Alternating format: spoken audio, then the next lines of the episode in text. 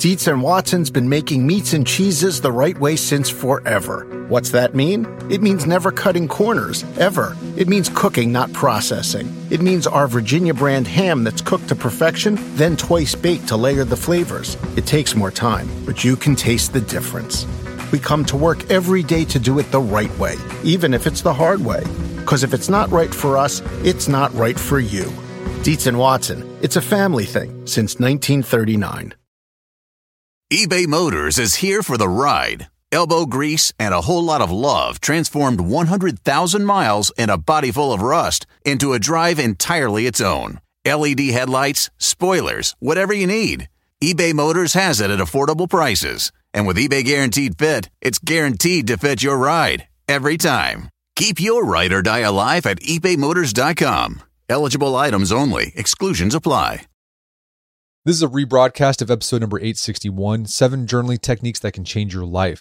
Hope you enjoy it. We'll be back on Wednesday with a brand new episode.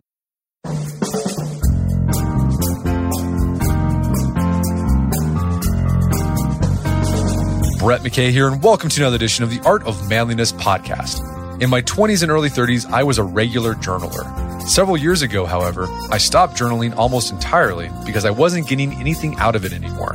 But my guest has helped me see that my problem wasn't with journaling itself, but that I had got into a journaling rut. And he's introduced me to some new ways to journal that have inspired me to get back into the practice.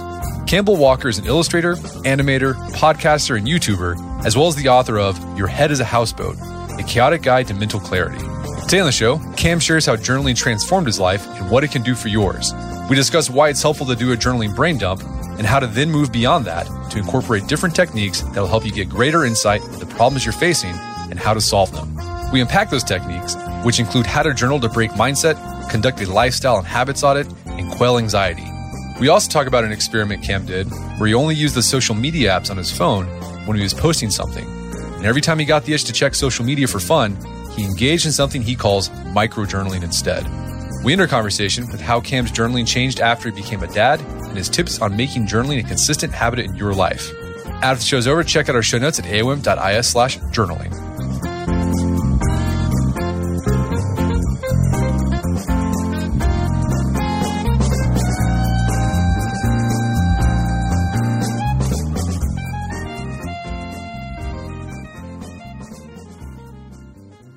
All right. Cam Walker, welcome to the show. Thanks so much for having me, man. So you are a YouTuber, an author, and do a lot of like self-development type things. And a lot of it is about journaling. You're a big fan of journaling. You've called it your number one problem solving tool. I'm curious, what was going on in your life when you discovered the power of journaling? Oh, that's a brilliant question. So, number one solving tool in terms of problems, only because it lets you know what problems are next to solve. But in terms of my life, I guess it was pretty contrasted with the sort of situation that I found myself in. Long story short, found myself in the grips of a pretty gnarly drug addiction, which I was funding by funding other people's drug addictions. And every time that I would sober up, I think, which wasn't for long, like that was part of my mission statement, I think, at that point in my life, I started realizing maybe I was around like 17 or 18 at this point that I would just sober up to a shitter world each time, just a worse version of the reality that I left. And I was blocking this out for the most part, but at some point I realized that I couldn't really block it out. And long story short, my best attempt at getting sober, I would have been 18, no, freshly 19 and I decided that I just had to get out of the environment where I could even access drugs. And my first instinct was to go to my grandparents' house because they lived in New Zealand. And they lived in a small town called Whangarei, which is where my whole family's from. They've been there forever. And I go into my grandpa's room, and without drugs, I start having all of these withdrawal symptoms. And I didn't even have a plan to journal at this point, but nature sort of took over. And with all these withdrawal symptoms, sort of like I don't know if you've ever had an amphetamine addiction, but they're pretty hectic. And I start having this massive panic attack just on the floor in his room. He was one year past at this point, so he wasn't there. And I was looking around the room trying to figure out what could stop it. And I think I had used drugs for so long to be the thing that could stop it, but now I just couldn't access them. So all I could really see was his computer. So I went onto that and he didn't have access to the internet. All he had was Microsoft Word. And I'm like, man, desperate times call for desperate, desperate measures. So I open up Microsoft Word and I just started typing and holy smokes, Brett, the words just flowed from my brain out of my fingers it felt like a massive pressure valve had just been released. And I just got all of this crazy head noise that I think I was dealing with onto the page in front of me. And once it was there, it was indexed. And I'm like, oh my God, I can see it. I'm not in the grips of it. And I mean, I think I wrote in the book that that lasted for about two days before I realized it was going to be an ongoing practice. But that little euphoric moment, that changed me, man. It was beautiful. Yeah. And so in your book, it's called Your Head is a Houseboat. You're all about showing people, guiding people through what's worked for you to gain mental clarity. Like that's the that, I think that's what you, why you you journal is to find that mental clarity. Why use the houseboat as a metaphor for the mind? Yeah, well, firstly, like the concept of metaphor, I, I was all I've always lent lent towards, and particularly when it comes to issues of the mind. And I think that's just because when you're trying to describe something cerebral or something that can't really be explained in tangible terms, because I've never seen the brain, like I've never seen the inside of my brain it's a lot easier to understand it in terms that we do know, like a house or a park or a street or something like that. And I really did gravitate towards this idea of a house because it's got different compartments, you know, different parts of the brain for different reasons, different parts of your house for different reasons. However, the house kind of fell short when I was really thinking about the metaphor. So, and it fell short for two reasons. So the first one was a house doesn't really go anywhere, whereas your brain does and the stakes aren't quite high enough with a house. So the houseboat for me was like the logical choice because the stakes of life are, yeah, man, like you can sink. And I guess that's the stakes of a houseboat as well. Granted, probably about like 1% of people have been on a houseboat, and I'm not in that 1%, but I figure it's not too much of a stretch to imagine. Yeah, I like how you describe like the water that the houseboat is on is sort of life. Yeah, and uh, you know, our houseboat starts off on a river, right? And it's sort of like you, you it's there's direction, right? The river's got a, a, course you have to follow, and you kind of liken that to childhood. You're born, and here's this thing you're supposed to do. You're born, you go to school, you go to college, and then you get to adulthood, and then it kind of opens out into the ocean, and that's when things get tricky. Massively, and I think we've all been there. Like when you just hit that delta, and you're like, "Oh, um, I, I don't really know what to do." Right. And even if your childhood was tumultuous, there's still a level of prescription to it because as kids, like even if things are wild, the tendency to question or that bestowed independence, it's not there as much as it is when you are staring at the world as an adult. And what is it about journaling that can help us keep our houseboats in tip top shape or and help us get to where we want to be in life? Yeah, man. Um, brilliant question again. So I think what I liken it to is have you ever been like shopping at the groceries? But uh, what you'll do is like you'll think that you only want a few things. I want limes, I want hummus, I want soy crisps. So you go in there, you don't get a basket, you pick up the limes, you pick up the hummus, you pick up the soy crisps. But on the way, you're like, oh, actually, I needed milk. Oh, actually, I needed cereal. Oh, actually, I needed mangoes. So all of a sudden, now you're holding all of these groceries and you're like, dude, I should have just bought a freaking shopping basket in with me, this whole thing would have been easier. So for me, journaling is like that shopping basket. And I guess I'm mixing my metaphors here, but it's going somewhere, I promise. And I think all of the thoughts that we sort of like collect are like the things that we are going around the shops with. So for me, it's not the ultimate problem solving tool in the world uh, or in, in our heads, but I guess like the preliminary problem solving tool that shows us what the problems are that we need to solve. I've noticed that like whenever you get stuff on paper, like when it's in your head, it's all amorphous and it just kind of consumes you. And then, like you said, you had that experience when you were going through your withdrawals. You put all those thoughts on a screen and it makes it concrete and you're able to see it's like, well, actually, that's not that. I mean, some of those issues are big, but it's not as big as my brain is fooling me to think it it is massively and that's it and they, it's almost like a cavernous echo effect that it has when it is in your head and then once it's on the page it kind of looks a bit like dormant or benign and you're like well hello little thought i can see you there well, let's talk about some uh, specific journaling practices that have changed your life because you've developed other ones after you did the initial, just like her brain dump that sort of put you on this path. Then you started figuring out other ways, other practices or techniques you can use But before we talk about those, I want to talk more about this brain dump you did when you were at your grandparents' house. Because this is a practice you've continued to use since then. And this is a practice that anyone can use. It's really easy to do. You make the case this is how we can declutter our minds and our, you know, slash houseboat and uh, free up some brain space. So tell us more about, you know, what this journaling practice looks like. Basically, no inhibitions, just type every single thought or write every single thought. Or if you aren't able to type or write, use voice, uh, like a voice recording app, but just get everything out of your head and flush it onto somewhere else. There is no structure intentionally. And I guess the idea is it doesn't matter how small or insignificant the thought seems, just get it out and try chase your thoughts out and get them onto the page. So even if your thought is something like, man, I really doubt that that Australian guy knows what he's talking about, or like, man, this whole journaling thing, is it really what it's cracked up to be? I am not feeling the full effects of this. Where's my euphoria? Get that out. You know what I mean? And then once you do, it opens up the next layer. And that next layer might be, oh, I was meant to buy so and so a birthday present. Oh, it's nearly the end of the year and I haven't even thought about what I'm doing for Christmas. Oh, it's uh, going to be 2023 and how am I going to make my life different? And oh my God, I didn't even do all those New Year's resolutions. Oh, God, I'm such a failure. Oh, is it my dad's fault? You know what I mean? You just kind of like peel back the layers and it all just comes out and there it is. Granted, it's unstructured, but that's where the techniques come in, right?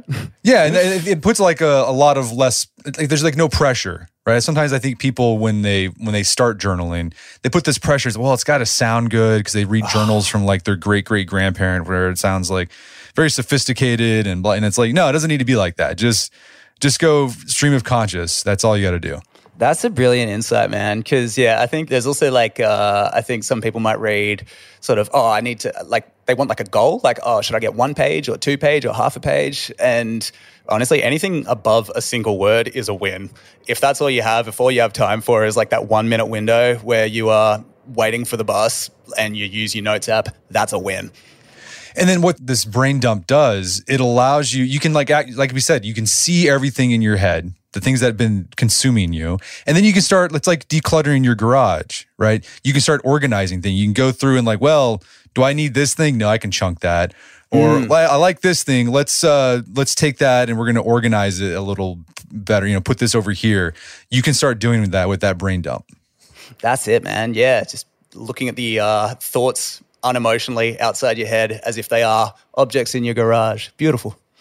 Okay, so the first technique, uh, just a brain dump no pressure, no stakes, just every little thought. Big thoughts could be like, you know, is that lump in my arm? Is that cancer? Or it could be like little just dumb stuff. Oh, I need to um I need to pay that that library fine or whatever. I don't know. Yeah, just whatever's in your head. Completely. And more often than not, I find that they run on into each other, those two sentences. And I don't know, there's almost like a comedy to it where you're just like, yep, I do need to, you know, fill up my car. Yes, I should apologize to my cousin for that thing that happened when we were eight, you know? No, it is funny. Like when I, because I've done these brain dumps before, and it is funny to see like, you know, there's like this really big thing followed by this rinky dink thing, and it's just like, oh my every gosh, time, I can't believe every time. Believe when did when did you start doing brain dumps and journaling? Um, like so, I don't journal regularly. I used to be a regular journaler. I hear you. But then you know, I've, i just stopped getting anything out of it. I kind of took. A, I had. A, I kind of got burnt out. I think um, from I, it. I can relate. Um, yeah. But yeah, like I, I do the brain dump still every now and then when I'm just feeling overwhelmed, and I just get a piece of paper or my, my I have a nice journal and I just write just stream of conscious stuff, and uh, it's it's always it feels good when you do it.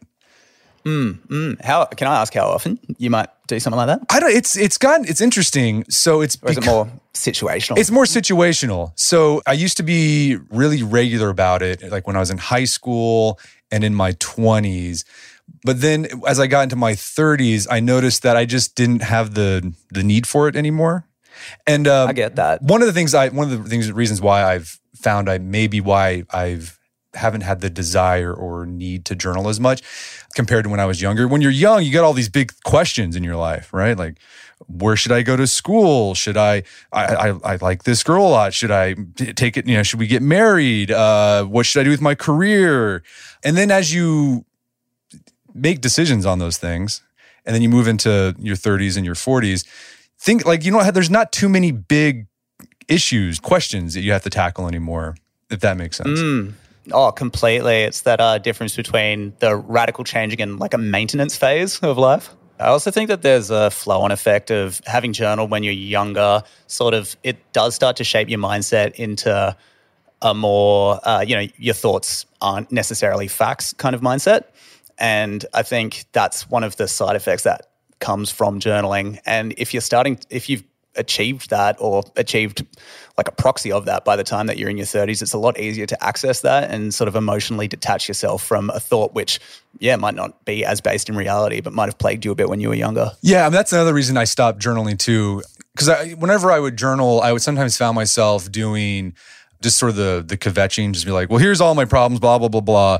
And then I you know, I started going, yeah. I started reading through my entries. It's just all the same. It's just me complaining about the same oh stuff oh over and over again. Dude. It's like, is this any is this useful? And that's that's why I like. It was great to find your videos. You because you, you offered other things you can do besides the the because I think what happens when you do the brain dump thing, it can be really useful. But then if that you just stick with that, I think you get in a like a mental rut where you just keep on like, well, here are the things I just keep want to complain about, and it doesn't get any better. And I actually think it just makes things worse.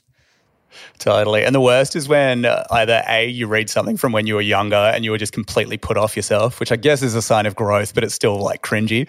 Or B, you read a problem when you were younger and you still, like 10 years later, haven't solved it. Right. You're like, ah, here we are again, brother. okay, so we talked about the brain dump. Uh, another practice. So if someone wants to move on to something else, right? They're yes. getting tired of that. Another practice is journaling to break your mindset. And maybe this can be useful for that, getting into that rut of just complaining about stuff. So, what kind of mindset would we want to disrupt, and how do you journal to accomplish that?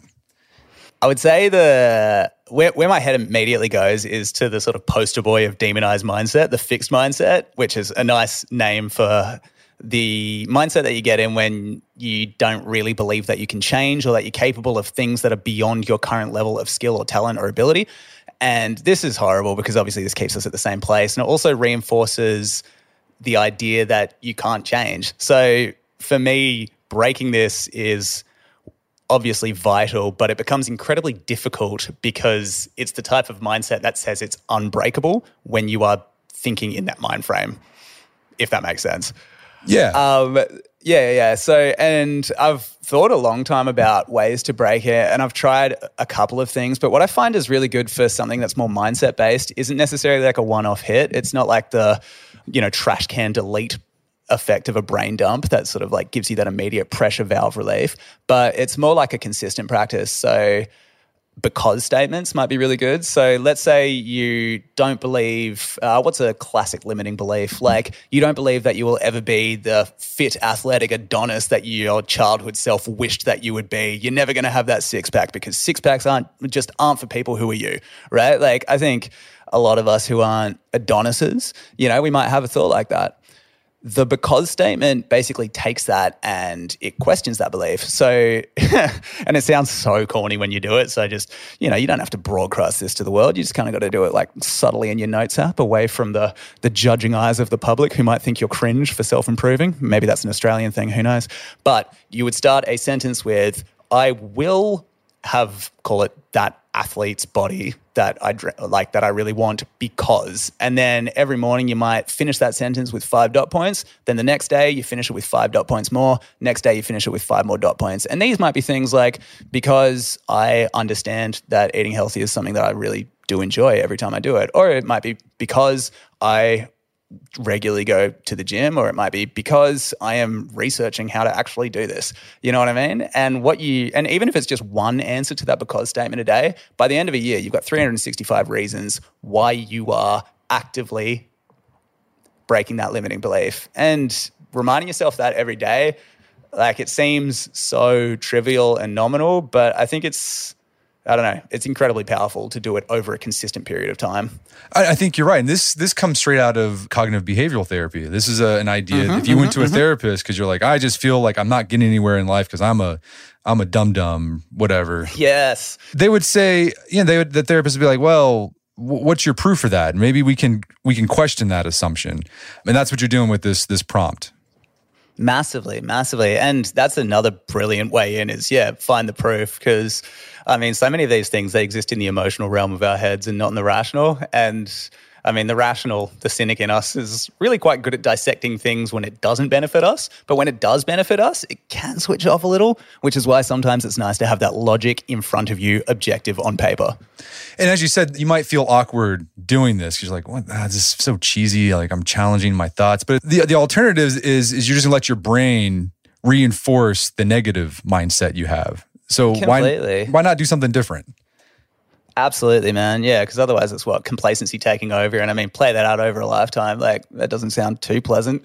So, the little bit of pain where you have to access your inner Tony Robbins energy uh, is probably going to be worth it in the long shot. So, that practice is take a look at limiting belief or mindset you have and then challenge mm-hmm. it and show like the proof like hey here's why i'm not doing that. I, I, here's what i'm doing to to counter that and do that consistently. And i imagine like reviewing that stuff just reinforces that.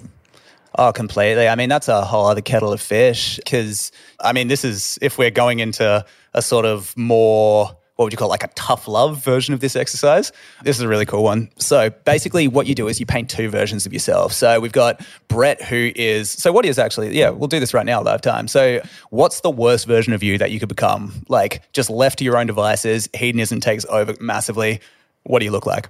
Um, let's see, just constantly surfing the internet, not exercising, and just being a jerk to my family. Love it. All right. So we'll call it a chronically online unfit jerk. All right. And what's the best you that you can become? Spending uh, just a, rarely any time online, just enough to do my work. I'm exercising regularly and uh, I'm just on it with my family. I'm just like number one dad. Cool, man. Yeah. Sweet as. So yeah, um, successful, inspiring family man. So you would have these two archetypes, and one is designed. The words are chosen specifically to bully you, and the other one, the words are chosen specifically to inspire you. And then with each thing that you do in a day, you basically add like you would say oh, okay today what did i have for breakfast? It was this. What did i do after that? Oh i scrolled social media. What did i do after that? I actually did my work. And each of these things basically places a vote in either the chronically online jerk or in the inspiring brett who loves his family. And then by the end you tally the votes and whichever one has more is theoretically the goalpost that you're moving towards. So that's more of like a review based one and what I like about that is I know some of us do really respond quite well to that tough love, myself included. So if you want to up the ante, that might be one. That might be one to try. I like that. And uh, you call this a lifestyle and habits audit. And just to kind of do a recap for people, what you do is you, you take a journal page and then you break it down into three columns. And then in the first column, you put actions as the heading. And then the second, you put the worst version of yourself. And then in the third column, you put the best version of yourself as the heading. And then um, in the first column, you list all the things you did that day. And then uh, you put a check mark for that action in either the negative or positive column. And what you can do is you can see which column has more marks in it. And what this can do, it sounds like, is it can give you a sense, just at a glance at the page, of which direction your life is moving you know whether it's moving towards or away from the person you want to be. So that's the the lifestyle audit part of it.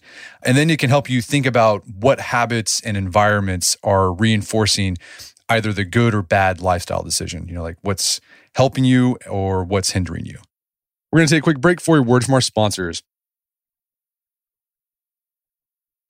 Wedding season is coming up, and if you are preparing for the big day, I know wedding planning can be really intimidating, but finding the perfect suit shouldn't be. Indochino makes it easy to get a fully customizable suit right from your home. Don't just wear any suit on your big day, wear a custom made to measure suit. Suits start at just $499, which is about the same price you'd pay for an off the rack suit at a department store. And they've also got custom made to measure shirts starting at just $89. So I've talked about my Indochino suit on the podcast before. They've been a long time podcast sponsor. It's navy blue. The measuring process was super easy. They got these video guides you follow.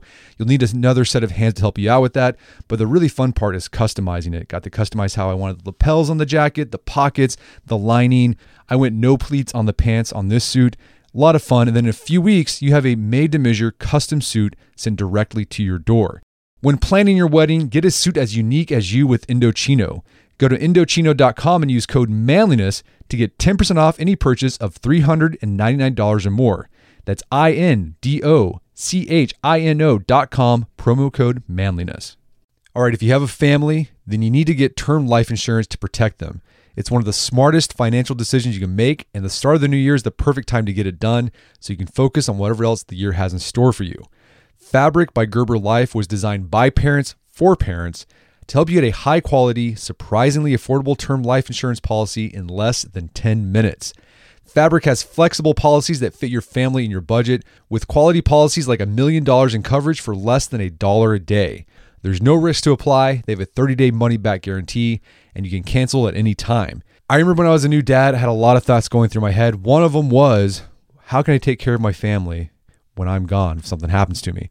Well, so one of the first things I did, I got term life insurance, one of the best decisions I made. Join the thousands of parents who trust Fabric to protect their family. Apply today in just minutes at meetfabric.com slash manliness. That's meetfabric.com slash manliness. M-E-E-T fabric.com slash manliness. Policies issued by Western Southern Life Assurance Company, not available in certain states. Prices subject to underwriting and health questions. Daylight saving time is starting up again. The goal of this is to give us more daylight from March through November. By setting our clocks forward, it may feel like there are more hours in the day, but if you're hiring, it doesn't necessarily help you find qualified candidates for your roles any sooner. There is only one way to do that ZipRecruiter. And right now you can try it for free at ziprecruiter.com slash manliness. ZipRecruiter works around the clock to help you find qualified candidates. Once you post your job on ZipRecruiter, they send it to 100 plus job sites so you can reach more of the right people. ZipRecruiter smart technology also quickly scans thousands of resumes to identify people whose skills and experience match your job. Spring forward with a new hiring partner, ZipRecruiter, and find top talent sooner. See why four out of five employers who post a job on ZipRecruiter get a quality candidate within the first day. Just go to this exclusive web address to try ZipRecruiter for free. ZipRecruiter.com slash manliness. Once again, that's ziprecruiter.com slash manliness. ZipRecruiter, the smartest way to hire. Picture that thing you've always wanted to learn. All right, you got that in your head? Now picture learning it from the person who's literally the best at it in the world. That's what you get with Masterclass. This year, learn from the best to become your best with Masterclass. Masterclass offers over 180 world class instructors, and many of these instructors are former AOM podcast guests. You can learn negotiation from Chris Voss, leadership skills from Jocko Willink, how to master your habits with James Clear. Plus, every new membership comes with a 30 day money back guarantee, so there's no risk. So recently I went through the masterclass on negotiation with Chris Voss. A lot of useful information in there. Talked about the value of knowing a negotiation, how to use your body language and speech patterns to get your best out of a negotiation. Very well done. I really enjoyed it and got a lot out of it. Right now, listeners of our podcast can get an additional 15% off an annual membership at masterclass.com slash AOM. Get 15% off right now at masterclass.com slash AOM. Masterclass.com slash AOM. Check out the masterclass on negotiation with Chris Voss. And now back to the show. So, another journaling practice you recommend is journaling as a daily reflection. And you recommend asking yourself five questions each day as you look back on your day. Um, those questions are What excited me? What drained me of energy?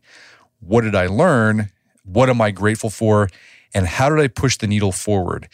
And you say your three favorites of these five questions are What am I grateful for? What drained me of energy? And what did I learn?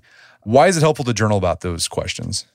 Those three particular questions I think are really cool because it's like they don't exactly show you anything new in terms of information, but they do articulate your intuition. And worse still, they articulate that intuition over a time period where it is so painfully obvious to see what you had a suspicion about just reflected back at you. So I'll give you an example. So what are you grateful for today? Spending time with your family. What drained you of energy? If it's you, and that that picture that you painted before, it might be, oh man, I just fell down a scroll hole and all of a sudden I'm learning about something that just is not useful to me. All of a sudden I'm reading the most toxic comment section and just enjoying it. Right? That drained you of energy. What did you learn? I should spend more time with my family and less time online. Now, you already know this, but seeing it in writing, it's it's painful, man seeing it in writing over 30 days, you can't look at that and not actively act on that. Do you know what I mean? Well, what's something you personally discovered through this practice? Oh, So much. Um, definitely. So I mentioned at the start of this interview that sort of feeling of withdrawal and obviously like teenage drug addict, blah, blah, blah, sob story. But when I did go back home after what I thought was going to be my one and only attempt at sobriety, I, I, fell straight back into patterns. And it wouldn't take me, you know, it would be another nine years of shitty habits before I could actually finally kick those drugs and finally kick the alcohol. So I think journaling massively helped me realize that I was justifying using drugs and alcohol in the most insidious ways once I had quit something, for example, like once I quit either like meth or cocaine, I would still find myself drinking, but justifying it to myself by saying, oh, but this is a socially acceptable alcohol. But then when I still wrote what drained me of energy today, I'm like, well, it's probably the three drinks I had at night or the 10 drinks I had on the weekend. And I was like, oh man, I don't I don't think I've gotten sober at all. I think I just traded addictions for one that people don't hate. So yeah, sobriety would be probably the biggest benefit that I got from that. Uh, and again, seeing that stuff on paper, it just it just makes it objective, right? You can't you can't hide from it anymore. You really can't. And I think that's I mean, journaling is not going to solve the problems, but it's going to really show you what the problems are. It's yeah. going to be just incredibly well defined. Is there a journaling practice you recommend for when you're having trouble making a decision? Yeah, so this is one I haven't actually talked about this on the channel yet because I'm using it at the moment. I want to see if it works. And uh, between you and me, Brett, it is definitely working. And uh, the reason that I started using it is mostly because I think it really applies to like big life decisions. Been thinking a bit about um, sort of like moving cities, that type of thing. And what I realized that I do, and then after Googling, I realized humans do it, is when we look at the future, we tend to not be able to predict it that accurately. Like there, uh, so if you've got like an optimistic bias, you might look at what the future will be and you'll look at through rose tinted glasses. If you've got a pessimistic bias kicking in that day, then you might see the opposite, right? So when I am at the precipice of these big decisions, I'll use the example of moving cities the thing that I have done to try offset those biases, and I know that's an impossible task, but I'm doing my best, is instead of just comparing what I think the good and the bad is, is comparing the worst possible day that I would have in city A with the worst possible day I'd have in city B, then a mundane day versus a mundane day, then a good day versus a good day. And I find that this is like a really nice way of overcoming, I don't know, any romanticism that I might have about where I go, because that's only just going to set me up to have those expectations broken. Instead, I'm actually comparing the reality of it, if that makes sense. That does make sense. And you have a, actually have a section in uh, Your Head is a Houseboat. We, we got what's the whack, it's called the wacky windshield, right? And those are all mm-hmm, of those mm-hmm. biases. And then uh, that technique that you're using is trying to help you just kind of wash the biases from your your windshield you look out through. Yeah, and trying's the key word. I think um, I don't know if anybody in history has ever been able to truly see anything objectively, but uh, I mean, it's a noble goal to try, right? Yeah, no, for sure. Another journaling practice you recommend for decision making that I really liked was you set a timer for 60 seconds, and then during that time, you write down what your decision would be if you just had that minute to decide. And I like this because it forces you to recognize the answer you know you probably already know it and you just haven't been able to admit it or accept it yet. Let's say someone struggles with anxiety. Is there a journaling practice that you like to use to quiet that anxiety? Yeah there is. Uh, there's um so me and anxiety we go way back. And what i've found is that so we all know about the idea of catastrophizing when you start thinking of a particular consequence and then that consequence spirals out of control like, oh man, can I can I tell a story of uh, that was stupid as catastrophizing? Yeah, I, I, love it because I, I, I do that all. I, I do it. I'm I'm a master catastrophizer. Okay, so I was I would have been quite young. Now it's sort of like uh, you know how um, Americans might go to like Cancun or Mex- uh, like or, or wider Mexico as yeah. like a bit of a rite of passage at some point in their life. Right. So for Austra- Australians, it's Southeast Asia. And I was doing my obligatory 19 year old trip to Thailand and I was on a train and this guy sits down next to me, this train guard, and first red flag, he goes, Hi, my name's Cop. and I'm like, G'day, Cop, how you going? And I didn't think anything of it. I'm just like, yeah, that's just his name. And he's like, do you like music? And I'm like, yes, I do. He's like, do you like weed? And I'm like, yes, I do. And he's like, how about when you when the train starts, you and me smoke weed. And I'm like, cop, you genius. That sounds like the greatest thing that we could do right now. Anyway, the train starts. It's one of those sort of overnight trains. Cop comes and gets me. We go into his guard compartment and he pulls out this little homemade bong and we both take some hits. And I'm like, all right, me and cop, we're now getting stoned on the train. This is cool. Anyway, go and sit back down. And uh, oh no, before I go sit back down, sorry, cop's like, hey, um, did you like the weed? And I'm like, yeah, I did, dude. And he's like, why don't you buy some? And I'm like, immediately I start thinking, oh, if I do that, because you hear all these stories about tourists who get the weed planted on them, and then all of the police guards will come and like, you know, like basically arrest you until you, unless you pay some sort of bribe, right? So I am freaking out at this point. and I'm like, nah, man, I'm actually, uh, I, I don't have any money. I'm so sorry, uh, and so I go and sit back down. Here is where catastrophizing actually helped, and this is, I think, why anxiety sticks with a lot of people because I see cop go and pull the same stunt on another dude, and another young dude who's like roughly my age, like uh, visually Australian. I, I, you can just tell. He goes in, he's clearly bought weed because the next stop, 30 train guards come on and take this kid off.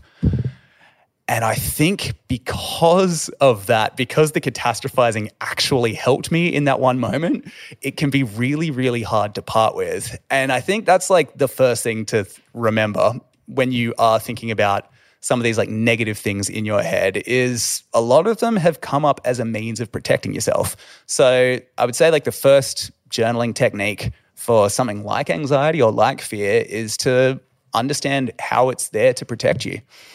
And then the second one I would say is when it comes to catastrophizing, try pull it into the reality. Because when things are in your head, so like that's a one off situation. 99 times out of 100, when I'm thinking, oh, I really want to go for a swim, but there was a shark attack here like 40 years ago, and what if I get eaten by a shark? 99 times out of 100, that catastrophizing has no basis in reality. So a good journaling technique for that would be just to pull it into terms of reality. And one that I really like is uh, what would I bet money on? So if you're thinking like, I don't want to drive my car because I'm worried that a semi trailer will crash into me. I think we've all had a thought like that. Then the option that you would bet money on, if some sort of like devil bookie came down and took all of your money out of your bank account and said, hey, which one? Which one? You would uh, probably be more inclined, now that it's in a reality terms, to bet on the less catastrophized scenario, if that makes sense. So to sum up, firstly, understand that some of these anxieties are there to protect you. And sometimes there are situations where overthinking things has a benefit. And that m- might be why they're sticking around in you. But also recognize that most of the time it's just a hang up from our old brains and that a lot of the things that we fear probably aren't going to happen. I love that, like, do, do the journaling where, like, you bet money, right? Like, hypothetically, like, how much would I bet? It reminds me of we've had I don't know if you know heard of Annie Duke. She used to be a professional poker player and she's written a lot of books about yeah, decision making. Yeah, yeah, yep, yep. Yeah, and she has this um, in one of her books. She talks about if you've got an an opinion or you got someone who's got this opinion that it's just it's kind of dumb and they're being really stubborn about it. Ask them how much would you bet that you're right. and um and like actually put a number and like and actually maybe give a number like are you 70% sure 80% sure and put money to it? And it Oh causes pe- immediately when you do that the, it causes you and maybe the other person to you start hedging your bets a little. Bit you're like well maybe well if you put it that way maybe not. So i like that idea. It's like if i'm having Mm. catastrophizing like okay if i were to said i had to bet a thousand dollars that this would come true would i make that bet? And uh, Mm. probably the answer would be no I think to extend on that as well, like when you're talking percentages, like um, is to rule out seventy percent as Oh, well. yeah, rule out right. seven out of ten because that's then you'll good- find that you'll naturally either go six or eight. Yeah. and uh, there's your answer. Okay, so uh, we've talked about different techniques. We got the brain dump, which is a really easy one. You could do the journaling to break your mindset, so it's just challenging assumptions you have. Uh, you can do the journaling as a as a daily reflection. Ask those questions: What are you grateful for? What's draining you of energy? What did you learn today? We talked about the lifestyle audit. We talked about using journaling to kind of help with anxiety, and then also journaling to make a decision. How do you know what sort of journaling you should do on a particular day? Oh, that's a brilliant question. So I guess it's um about how you're feeling, right? And I mean, not every problem can be solved by journaling. Like, there's no real point.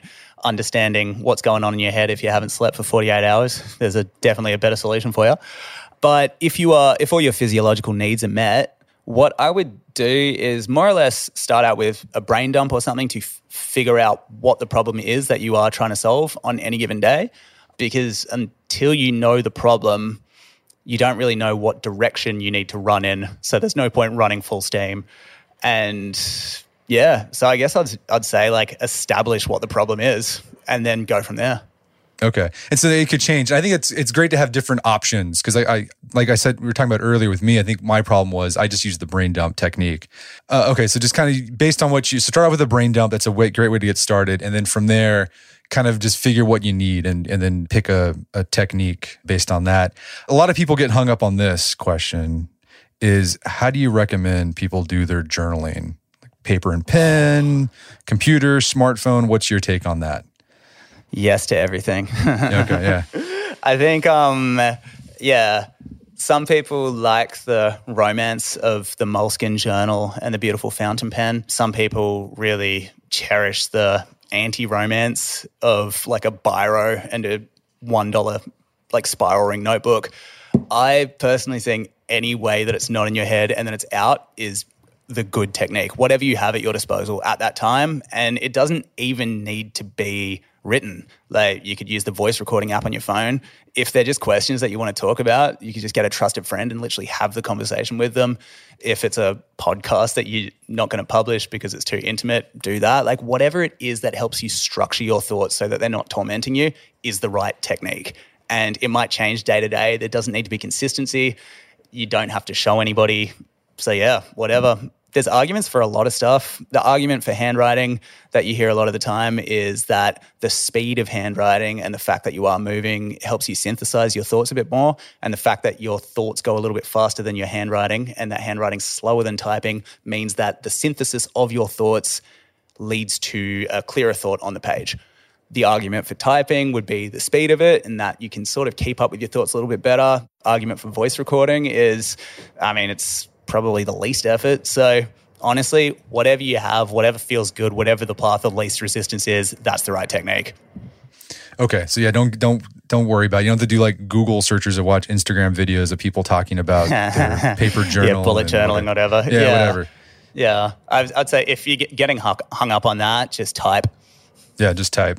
So this is a really cool video you did about a an experiment you did for a year where you replaced social media with what you call micro journaling. So, what was going on in your life that prompted the experiment of giving up social media for micro journaling? Yeah, so uh, you know how I sheepishly told you that I had quit drugs to use and then just kept going with alcohol. So when I quit alcohol, I kept going with social media. So I think it was just addiction trading before I really started figuring out what was quite, kind of going wrong in my head.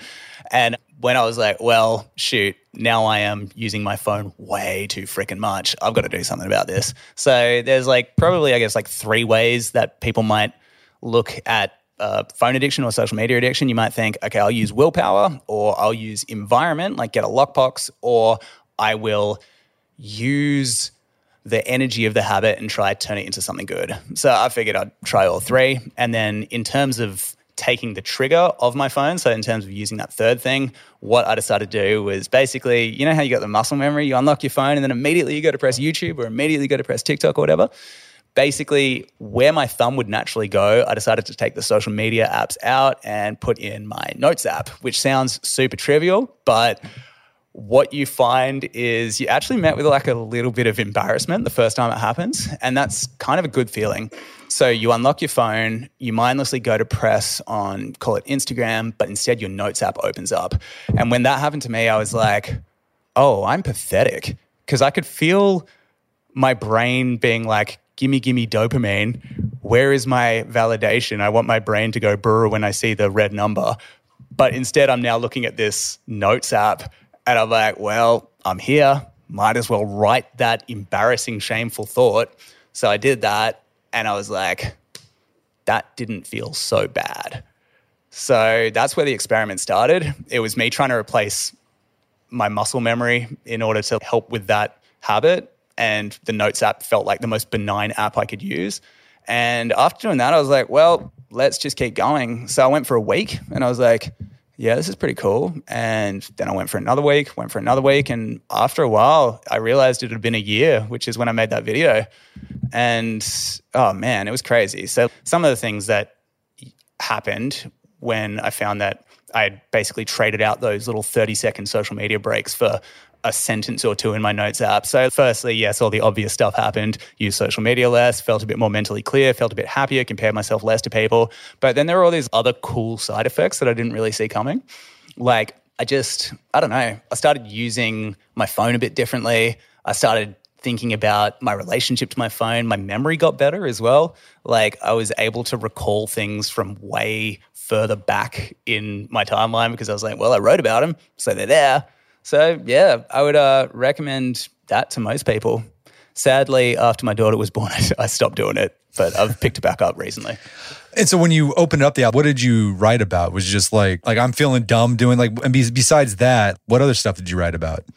Yeah, heaps of stuff, man. Like they were never all too pretty and they would vary few and far between. So some would be like, just woken up, feeling good, had a coffee, life is great. Like some would be like the most simple stuff. And then other times would be like, I had the worst day, head is crying, like not even uh, well written. Other times it would be like a to do list in the form of kind of like emotional prose. Other times it would be a recount of what happened in that day. Other times it would be whatever's frustrating me, whatever I don't want to do. It was honestly stream of consciousness and it was just capturing those tiny thoughts. There was no rules. I mean, I can read them out if you want, but uh, yeah, they were uh, fairly, they ranged from completely benign thoughts about, oh, I need to go to Bunnings to fix my shelf to like intense thoughts about, I don't know, childhood trauma. So there was, it was everything and everything. The only rule was that it happened in my notes app and that it never really exceeded the five minute mark. And just to be clear, you didn't get rid of your social media because you're you're an online content creator. Correct. So you just all you did is you just shifted the location of the apps uh, on your phone so that you know the usual place where Instagram is at. You put the Notes app there, for example. How did you overcome the tendencies? Like, well, you kind of your brain sort of figures out, well, I typed in my thing, and now I can go over to this app and like I can enjoy myself. Like, how did you minimize that? Yeah, a couple of ways. So coming back to that idea of like, so either using the addiction, using your environment, or using willpower. So willpower was good, but a lot of addiction experiences taught me it's just not that great. So environment was the next one. So if I did feel that, I would either use like a lockout app, like one of those lockout timers, um, or I would quite literally delete the app. So that would happen as well if it was ever just getting too much. Yeah, so mostly just trying to use my digital environment to literally ban myself because I know I'm like a, I don't know, I'm I'm not passing the marshmallow test, brother. Oh God, no. okay, so uh, I like that, and I, have actually after I watched that video about microjournaling, I started doing it. It's really cool. No way. No, Sick, yeah, man. No, yeah, it's really oh. great. And like That what I, and really I think it's genius because. I think most people like the smartphone is just basically an adult pacifier. Like when I bust out my phone, it's just because I'm bored. It's like um, what is this fidget popper thingies that Oh um, God, you know, know. that's Yeah. And I, I just kind of like by muscle memory, like I'll open up and I'll just like I go through this loop of stuff, and then I look, it's like that was dumb, and so I like the idea. I like the idea. That's idea. my favorite analysis of social media Right. ever. Yeah, That that was dumb. that was dumb. And then, so, so I like the idea of I'm just going to, repl- I'm to do something else. It's on my phone. I'm going to get the tactile satisfaction of doing bubble pop on my phone, you know, tapping things out, but it's a little bit more productive. Totally. That was yeah, the philosophy that drove it. One hundred percent. I'm I'm so I'm thrilled to hear you did it. No, it's it's cool. Yeah, yeah. So what I do is I just uh, I got the iPhone, and so I've got my the Notes app, and so like every day I just start uh, a new note, and I put the date at the top. I guess that's what you did. That's And- yeah, and I still do that. I still do Yeah. that every day. And then from there on, anytime I bust out my phone, I have that you know, that itch to be like, I'm gonna go, you know, check out what's going on here. Or like, I'm like, I gotta Google that. I'll like, instead of doing that, I'll just open up my notes app and it's like, well, I had this itch to Google this thing, and I don't really need to do that. And, uh, and the reason why I was googling it because I was, you know, wondering about blah blah blah, and I guess I don't need. And it's been it's been so far, I'm enjoying it. It's been useful. nice. Can I ask uh, how how long you've been doing the habit? Uh, so it's like just a week. I'm just a week in. So I started Oh, after I watched it and I started, you know, prepping for this thing. I was like, I like that idea. Um, awesome, man. So we'll see how it goes. We'll see if it continues strong. Yeah, I'm, I'm, I'm keen to I'm keen to hear. So you mentioned uh, you're a new dad and uh, becoming a new dad threw off the micro journaling, but you're getting back into it. Um, yeah. Has has having a baby thrown a wrench into other journaling practices, or have you found ways to keep it going? it threw a wrench for sure. Like most definitely, no two ways about it. So, first kid, which meant it's the the wrench that completely changes your lifestyle, and I mean completely changes hers as well because she starts one. And definitely those first two months, I think any uh, a- any plans of self improvement or any plans of introspection were put on hold or put on the back burner for keep the blob alive which became the new goal. But I guess as yeah, me and my wife have gotten into the rhythm of parenthood and into the rhythm of the you know the life we want to create for her, we've sort of started incorporating back some of those old practices and like obviously new practices as well because you you know your whole entire life changes. So it only goes to stand that something that might not have worked for you back then would still work for you now. Who knows? But in terms of when I did start incorporating it back, it was firstly in the form of a brain dump. But what I found that I was gravitating more towards was really action oriented journaling. So I found basically like with less time, with more responsibilities, with all of that sort of stuff, I always had the idea that the journaling had to lead to actions at the end. And I found that at the end, like basically, if it was a brain dump, if it was questions, if it was prompts, if it was micro journaling, there was always what are the next three things that I have to do that would come out of it. And I guess that for me felt like a, a justification of like the time that I'd spent journaling and not time that I'd spent doing something else. And B, it, I don't know, calmed me down in a way that improved other people around me. Uh, so no more angsty teenage twenty something. Yeah, massively, dude. Yeah. Yeah. that's it. And like, even uh, sometimes, like, I'll go back and read like the stupid things that I wrote when I was 20, and holy hell, that guy had no idea, man. but uh, maybe I'll maybe I'll think that about this time now, and I'll I'll look back and be like, that guy had no idea, just as no idea. You know? I think it's yeah, I like that idea uh, as you shift into you know adulthood, making your journaling more action oriented instead of sort of the belly staring that yeah, you can you tend to do when you're younger. I like that, completely. Yeah. but I think it's worth uh, finding to hold on to a little deeper introspection into your adulthood as well. You know, trying to think about those big questions too. So a lot of people love the idea of journaling, right? They, I think it's this thing. It's like, oh man, just seems so cool, and they start it, but they find they can't stick with it consistently. Do you have any advice on how to make it a regular part of one's daily routine and then stay with it? Yeah, yeah, yeah. So two two things if you are struggling with consistency in it. Firstly, lower the barrier to entry. So if right now you feel like journaling has to be pomp and circumstance where you open some sort of notebook and light a candle, it really doesn't have to be. If you're thinking, oh, journaling is only when I write three pages, it totally doesn't have to be. I think that's why um a lot of people resonated with the micro journaling video because they're like, oh, it only has to be a sentence. So lower the barrier to entry, I'd say is the first one. And then the second one is try attach it to something that you already do that is in i guess like a similar context so if you do write out a to-do list every day which a lot of people do add a little bit of journaling on the front doesn't have to be much put on a timer for like five minutes just get a few thoughts down then write the to-do list or other way around if whatever works for you so yeah lower the barrier and stack it with something you already do Well, Cam, this has been a great conversation. Where can people go to learn more about the book and your work? Yeah your head is a houseboat's the book and struthless is my youtube channel so check that out Well, hey, Cam Walker, thanks for your time. It's been a pleasure. thanks so much brett really appreciated it My guest today was Cam Walker. He's the author of the book Your Head is a Houseboat. It's available on Amazon.com. You can find him on all social media platforms at, at Struthless. Also, check out our show notes at aom.is slash journaling, where you can find links to resources where you delve deeper into this topic.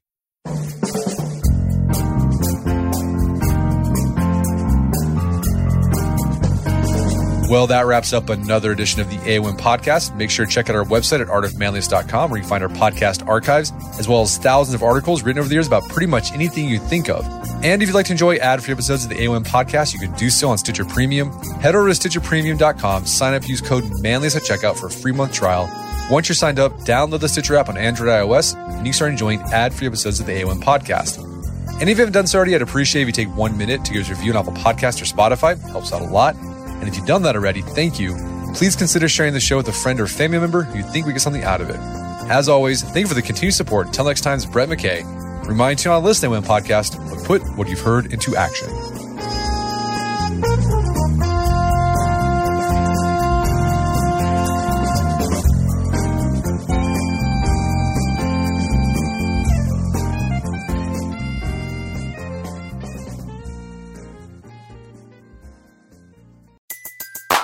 Everybody in your crew identifies as either Big Mac Burger, McNuggets, or McCrispy Sandwich. But you're the filet fish Sandwich all day. That crispy fish, that savory tartar sauce, that melty cheese, that pillowy bun. Yeah, you get it. Every time. And if you love the filet of fish, right now you can catch two of the classics you love for just $6. Limited time only. Price and participation may vary. Cannot be combined with any other offer. Single item at regular price. Ba da ba ba ba. Sometimes it takes a different approach to help you unlock your true potential. With Capella University's game changing FlexPath learning format, you gain relevant skills you can apply to your career right away. Earn your degree from an accredited university and be confident in the quality of your education. Imagine your future differently at capella.edu. Capella University is accredited by the Higher Learning Commission. Learn more at capella.edu slash accreditation.